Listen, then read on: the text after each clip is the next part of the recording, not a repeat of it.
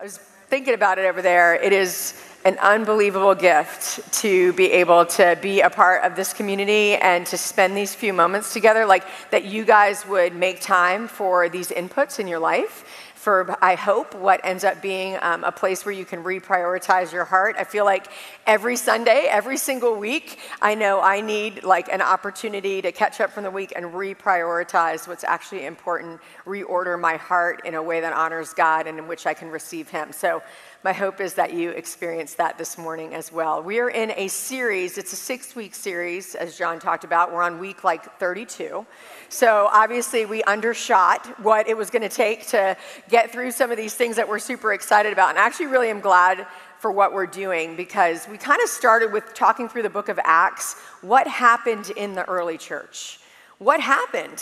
After Jesus was resurrected and, and, what happens when his spirit is on the move. And we did that, and we're sort of circling back on some of the main themes that are there. So, a couple weeks ago, John talked about singing and how singing shows up in the early church and what that means for us and in our lives and what praise does for us. We talked about truth last week, and this week we're going to talk about baptism. Okay, so these things are actually sort of falling in, in order with each other. And um, I don't know if you've been a part of a baptism at Hill City. We had baptisms last week. If you have been a part of it, you know, like, it makes you feel great, doesn't it? It's just like we're all here, we're cheering, it's amazing, it's awesome. Um, but I wonder, I wonder specifically about how often you think about baptism, um, and more specifically, your baptism, if you've been baptized. When's the last time you thought about your baptism? When's the last time you're like, wow, like that was, you know, some of you were baptized as children or infants, and you're like, I don't even know, I wasn't even aware what, what happened in my baptism. But there's something here for all of us, I think, and I think it's actually it's actually a problem that we don't think about our baptism. That's how important it is. Not, not just the act, not the, not the physical act, but the, the idea that this sacrament, what baptism is, it's an outward sign of an inward reality. It's an outward sign of an inward reality, something, a new reality that has taken hold of us. So, we're going to take a look at what that looks like in the books of Acts and then kind of walk it back a little bit in the hope that the significance and the power of baptism becomes more clear and more real in your life this week in a way that really brings comfort and joy and growth. So we're going to talk about the beginning, and this is like we've been here before, but let's revisit, right? We're doing sort of a survey, and in the beginning, we see right away that after Jesus died and was resurrected, and his followers began to preach with boldness and conviction and courage, and they were like telling people, this is what this really means for your life. When people would respond, this was the response. So, Peter, like this is early on in the book of Acts, right? And it says, Repent and be baptized, every one of you, in the name of Jesus Christ for the forgiveness of your sins, and you will receive the gift of the Holy Spirit. So, right away, the people who are receiving the message are hearing that the response to the message is baptism. So, that gives us a clue that this idea of baptism wasn't new just in the church. Like, obviously, Peter wasn't like, hey, and then we're going to do this thing. And in this thing, you're going to go under the water and then come out of the water. Like, he just used the word baptism, and people there knew what he meant. Because this idea of a baptism or a rite, this sort of cleansing rite, was around for a long time before this moment. This was a thing that happened in actually a lot of religions. It still exists today. In Judaism, which is sort of Jesus' lineage, in ancient Israel, this was a thing, and this thing was called a mikvah. Okay, this is the Hebrew word, and look, I even gave you some Hebrew in case you're looking for your next tattoo or something. You can say it's whatever you want because no one will know. But this is actually the Hebrew word for mikvah, and we see this in the Old Testament. And mikvah means collection. And the idea of a mikvah was it was a way to be cleansed. So if something had happened that would make you unclean in the law of the Old Testament, you needed to go through this cleansing ritual in order to be made clean again. The other time that a mikvah was used is if you were converting. So you were like outside of the faith, outside of the Jewish faith, and you were converting to the religion. And what was interesting about a mikvah is that it had to be a living water source which means that it had to be connected to something that was constantly running. So it had to have like a spring coming through it or a well coming through it. It can't just be like a hot tub. It has to have this connection to what would be called living water. So it had to have a live water coming through it. And this has been going on since ancient times. So here's an example of a mikveh from 1128. So this is about, you know, early on, and you can see that you've got to go down here, and this is going to be connected to an underwater spring. That's why it would be here. And, and for your rites, you would need to come down very specifically and come back up out of it. This is still in use today in Judaism. A mikvah is still something that happens. Um, it's a little bit upgraded. This is a, not all of them are upgraded, but this is a modern day mikvah in Brooklyn. And they've sort of made it like a spa. So you might think to yourself, huh, that's a weird, like ancient, rite, Right? Like it doesn't exist today. But I actually think that similar ritual purifications are part of the religion of America. I think there's an innate part of us that, that gets the idea of like needing to be cleansed, needing to start new, needing a, a fresh start. Here's a little example. You know, I'm going to burn some incense. I'm going to like you know, wave some sage. I'm not saying that's not a Christian thing, but in America right now, people are like innately drawn to this idea. Ever ever know anyone or talk to anyone who's been like, I'm going on a juice fast. I'm going to do a juice fast to start my year, right? Or, you know, the, the, the quintessential, like, suburban America way is Whole 30. Anybody know what I'm talking about? I know, the people who are laughing know what this is. Okay, if you don't know what it is, you don't need to know. Like, just don't find out, don't get involved. But it's a, it's a way of eating, right? And I've tried Whole 30 a few times. I've made it exactly 18 hours, so obviously not for me. But there's this thing, like, there's an innate desire that we need a ritual to represent change. And we need rituals to represent times of cleansing or times that are made new. So there would be like this understanding, right, of what this baptism was. But I think we're to see something different in just a moment, something that actually makes this rite, this experience, this thing for the Christian, much different than a cleansing ritual, much different than just a new start. Those things are included within this sacrament, but there is so much more to it than that. Let's take a look at how this sort of plays out in Acts. Just a quick survey of a couple of different ways this plays out. We see in Acts chapter 8, um, Philip is out there proclaiming, by the way. The reason that Philip is out in this new place proclaiming the good news is because persecution has come to the church. I think it's super important that we understand that even as there is spiritual growth, there is often spiritual conflict in our life. Where there is spiritual progress, there is generally spiritual battle. And so Philip is out there in these new places because the church is being persecuted and scattered. And he continues to do what he does, which is to talk about the good news of Jesus. And there's a guy there who's a sorcerer who's kind of has his own power that comes from a different source. And he's so compelled by what he hears that when they believed Philip as he proclaimed the good news of the kingdom of God and the name of Jesus Christ, they were baptized, both men and women. This is always the response.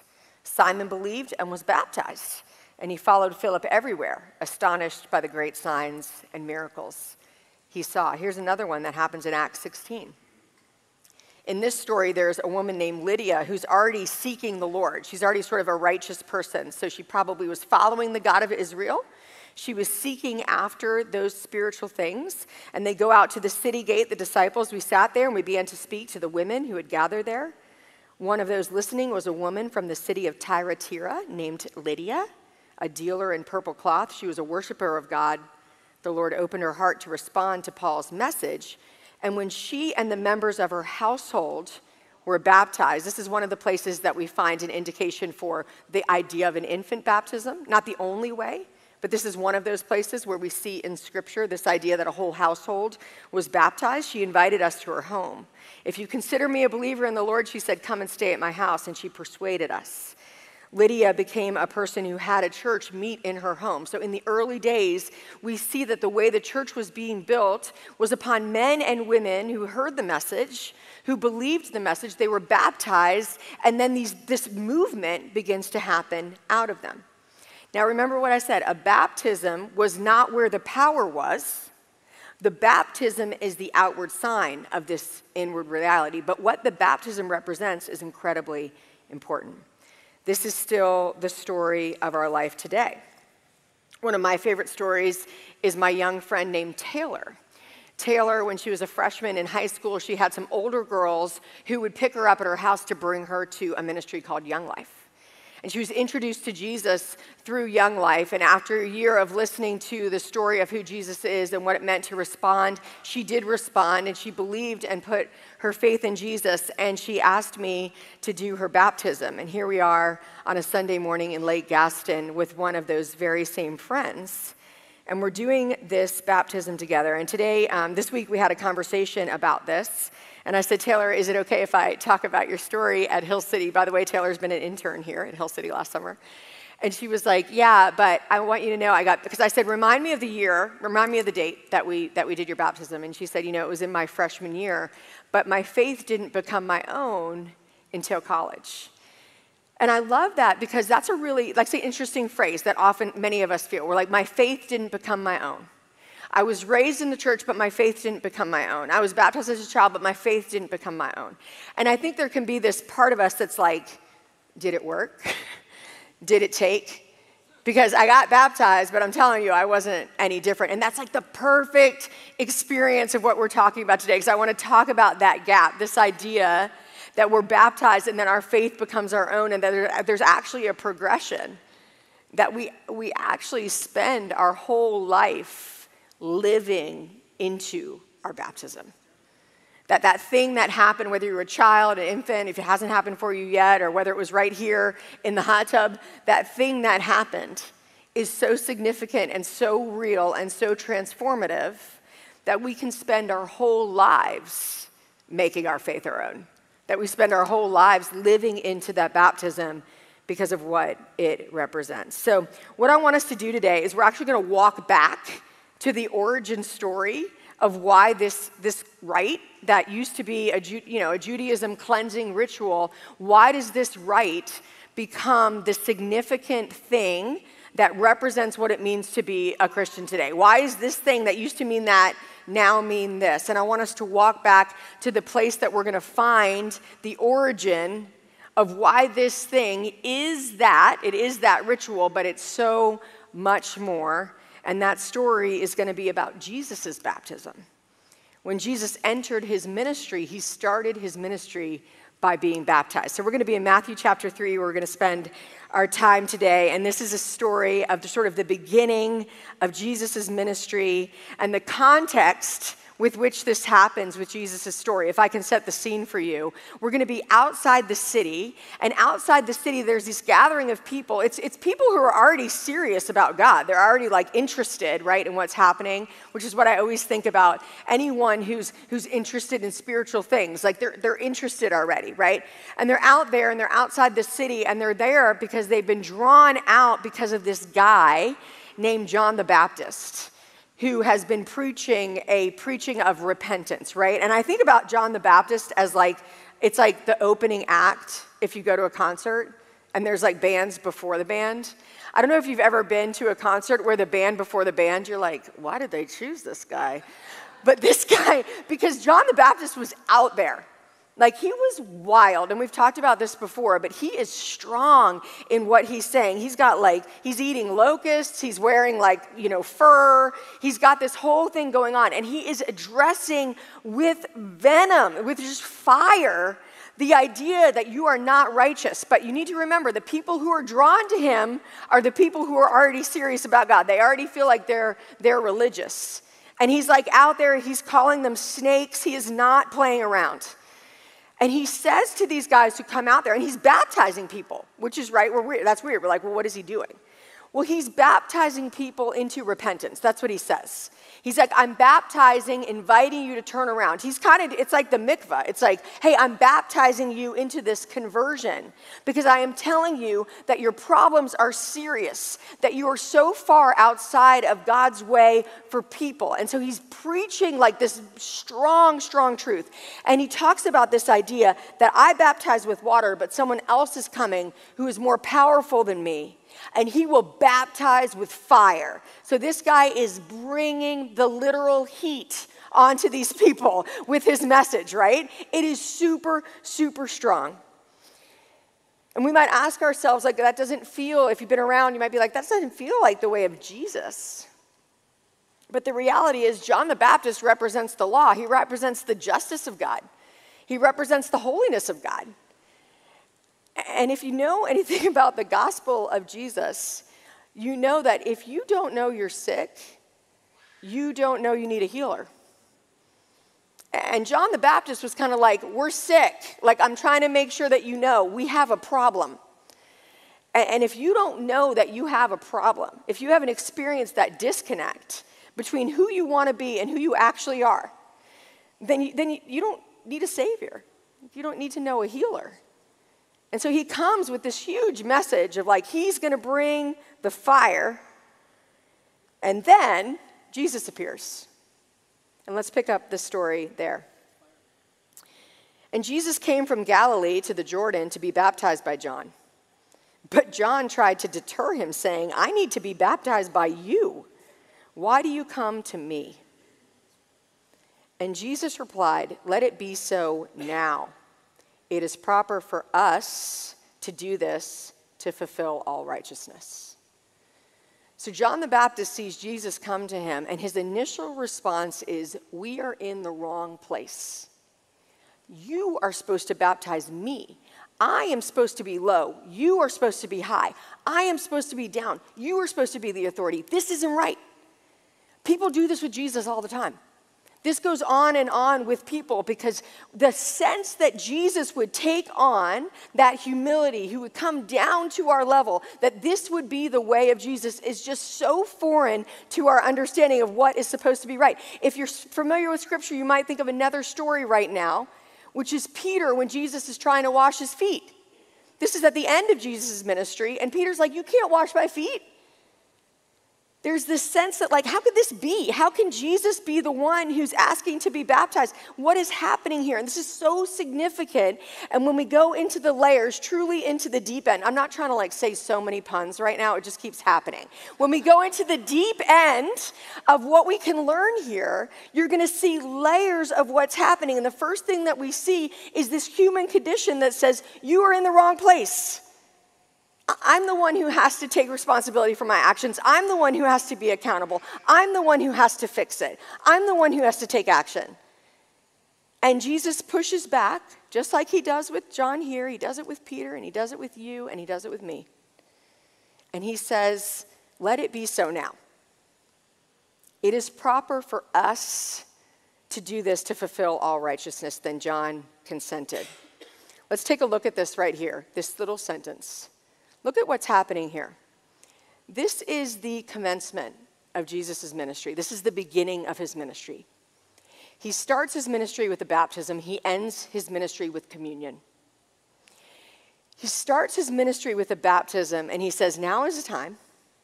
And then he says, It's proper for us to do this. You see, Jesus, in his humility and in his way, is always inviting others to be a part of what he does. You know, one of my favorite things about baptism and what it represents for us in the church is that you can't do it to yourself. You have to have, you, you have someone baptize you. It's communal. It represents the heart of God, the heart of relationship that says that we are bound to one another, we are connected to each other, that we need each other in order to fulfill what it means to be the body of Christ together, that we need the church. And he invites John to be a part of the start of his ministry. Now we know Jesus was all powerful and he was sinless. So he is going through an act that represents being cleansed, but he's already perfect. This is the beginning, my friends, of what we see play out all through Jesus' ministry, where he says, I will take upon myself what is due to you. I will take upon myself what you deserve. I will come and humble myself to be with you. And I will be with you every single step of the way. All of that represented in this moment. He says it's proper for us to do this to fulfill all righteousness. Many of us think that all righteousness comes because Jesus died on the cross and was raised. But Jesus actually says the beginning of this ministry is when he began to fulfill all righteousness. that what was happening right here in this little microcosm represents what it looks like to live into the kingdom of God. It represents what it means that Jesus would humble himself, would trade places with us, would invite us to be a part of ministry, and then would say, hey, what's about to happen right now represents what righteousness is going to look like in your life. Jesus always chooses to invite others into the work, He is with us. Next part of the story as soon as Jesus was baptized, he went up out of the water, and at that moment, heaven was opened, and he saw the Spirit of God descending like a dove and alighting on him. In Matt Fisher's sermon a few weeks ago, he's like, I want to talk about the Trinity, but I can't. But just a quick moment in honor of Matt. Here you see God the Father speaking, Jesus the Son is present, and who's the next one? The Spirit of God. So when you ask the question, like, why do we talk about God as three? There are, and why doesn't God just call himself that anywhere in Scripture? He does call himself that in Scripture, but you've got to have eyes to see it. And here's a beautiful example of that very thing happening right here. He went up out of the water, and a voice from heaven said, This is my son, whom I love. With him I am well pleased.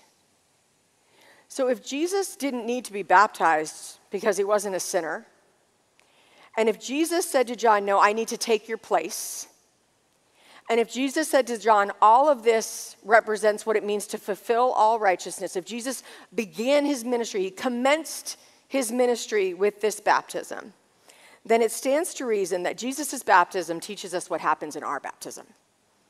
That what happened in that moment represents what happens to us. That this isn't just a mikvah, this isn't just a cleansing. This isn't just a new start, this is a whole new life that we're invited to. A couple things that I think that sentence represents, what Jesus invites us to when we talk about what Jesus' baptism teaches us about our baptism. Let's take a look. As soon as Jesus was baptized, he came up out of the water.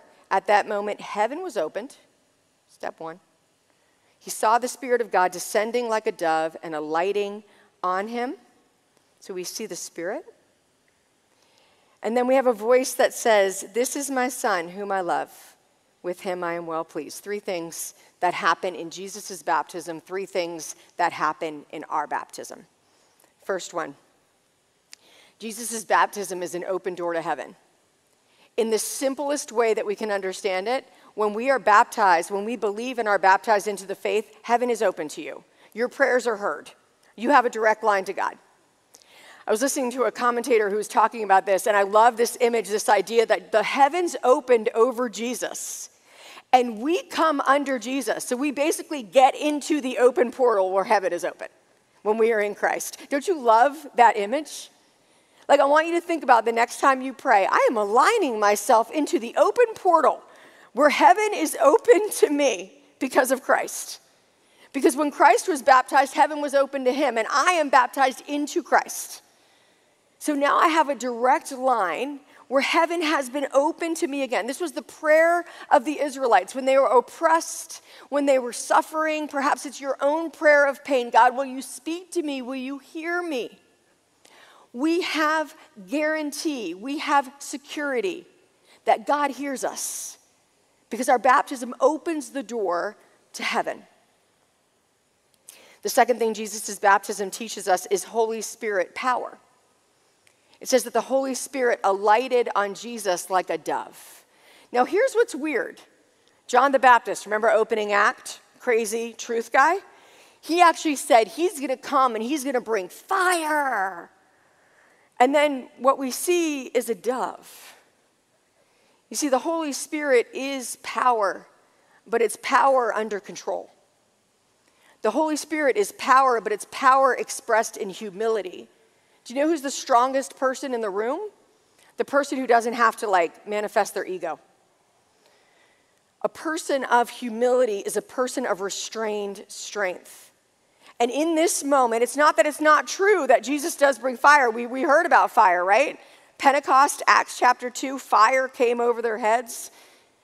There is fire.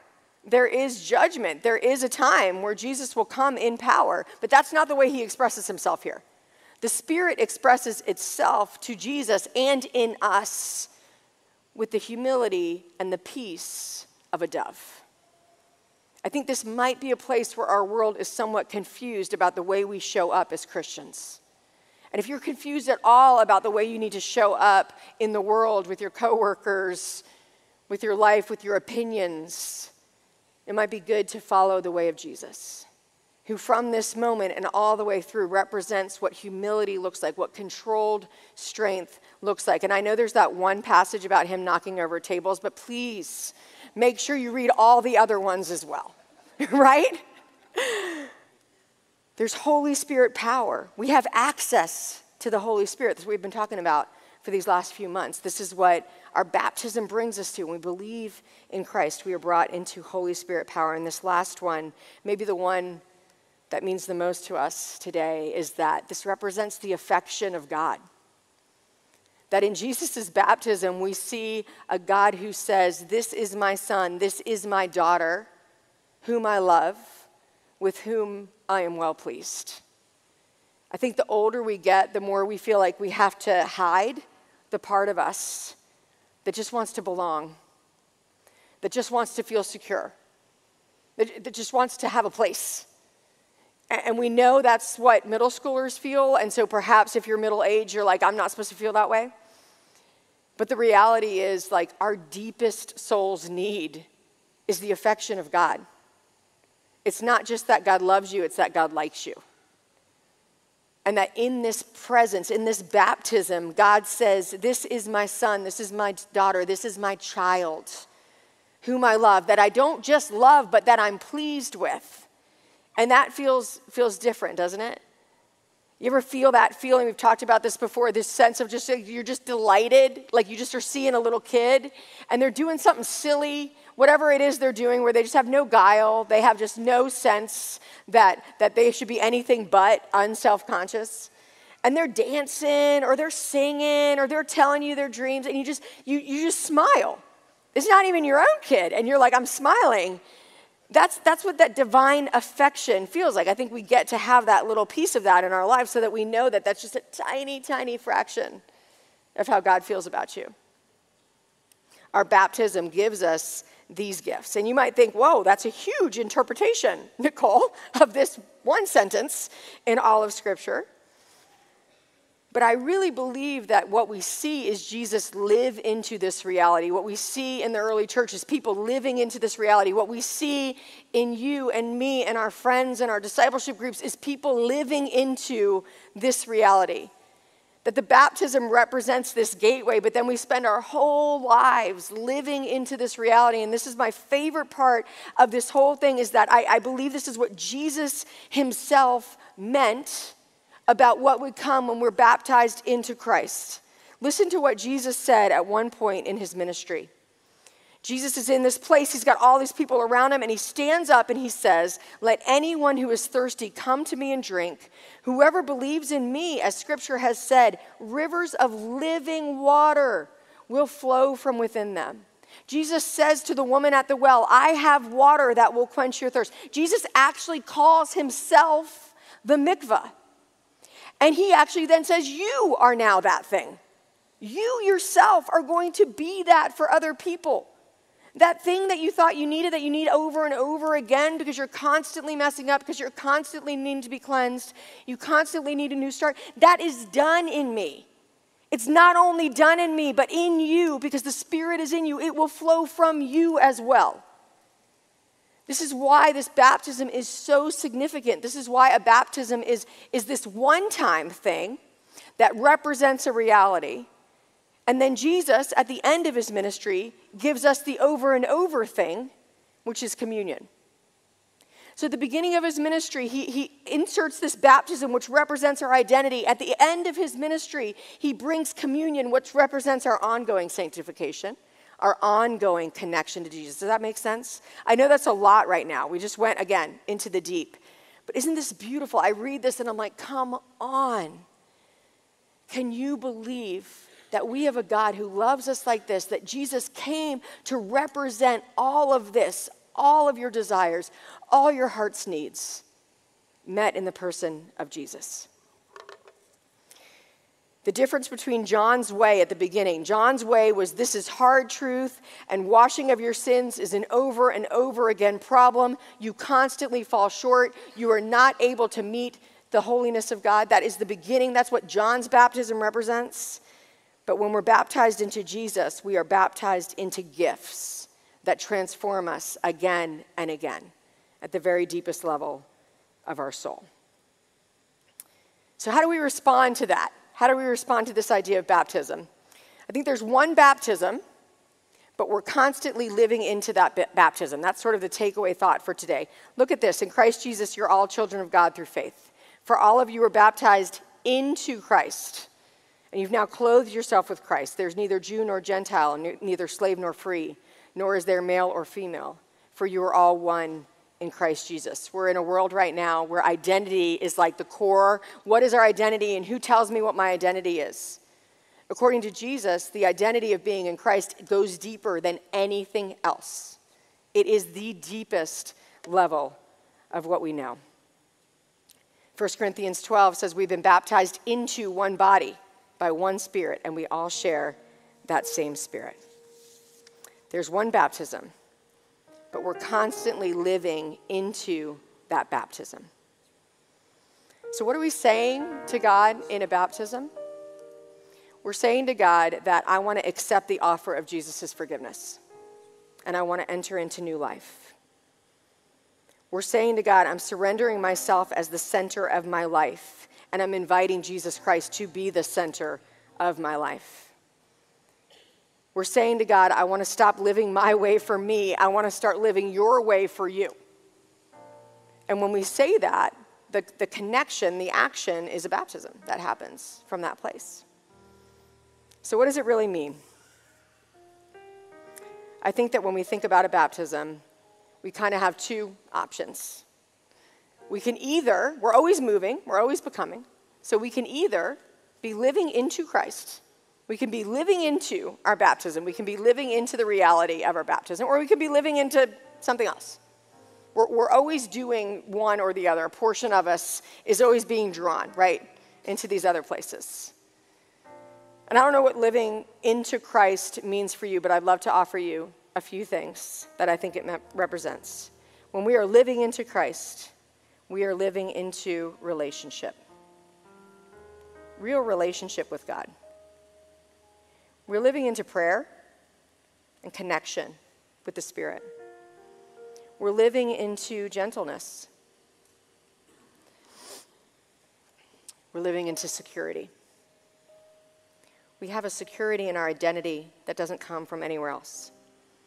And finally, we're living into confidence, a sense of knowing our value and our worth that comes outside of anything we experience here on earth. Now, the question as we close, the question really is if you're not living into that, if you're not living in to the left side of the screen, what are you living into? And I think what you're living into is actually what God brings to you even as we as we sit here and, and you know. I think most of us actually know. we don't need somebody to tell us. We know. We know when we're living into something else when we're, we're living into ambition or we're living into just wanting to like experience comfort or we're just living into the next day. We're just so oriented to like everything that has to happen, or we're living into our financial situation, we're living into our relationship status, we're living into the future. We're just living into these other things that don't create the security that we find in Christ. That does not mean your baptism didn't take, it means you're a human being. And you're a human being who's called by God to be living into this reality, this thing that we live into all the days of our lives. And our God is so good and so gracious and so merciful and so kind that we get to actually be living into that together. So I just want to invite you, we're going to close in prayer, and I want to invite you to maybe ask the Spirit of God who is dwelling within you. If you are a believer, He's dwelling within you Ask the Spirit of God. Is there anything coming between me and you? Is there anything coming between me and me living into the reality of my baptism and let the Spirit of the Lord speak to you now? Let's pray together.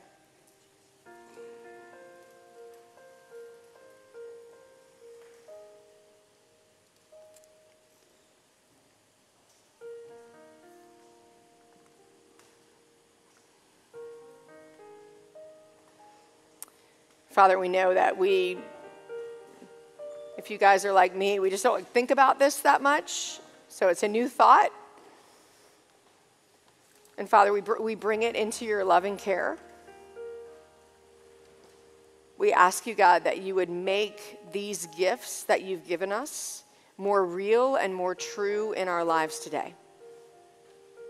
And Lord, if there's anything that we're living into other than you, we just we turn from that. And we come back to you and ask you that you would make the gifts of our salvation and our belief even more real to us today. In Jesus' name we pray. Amen.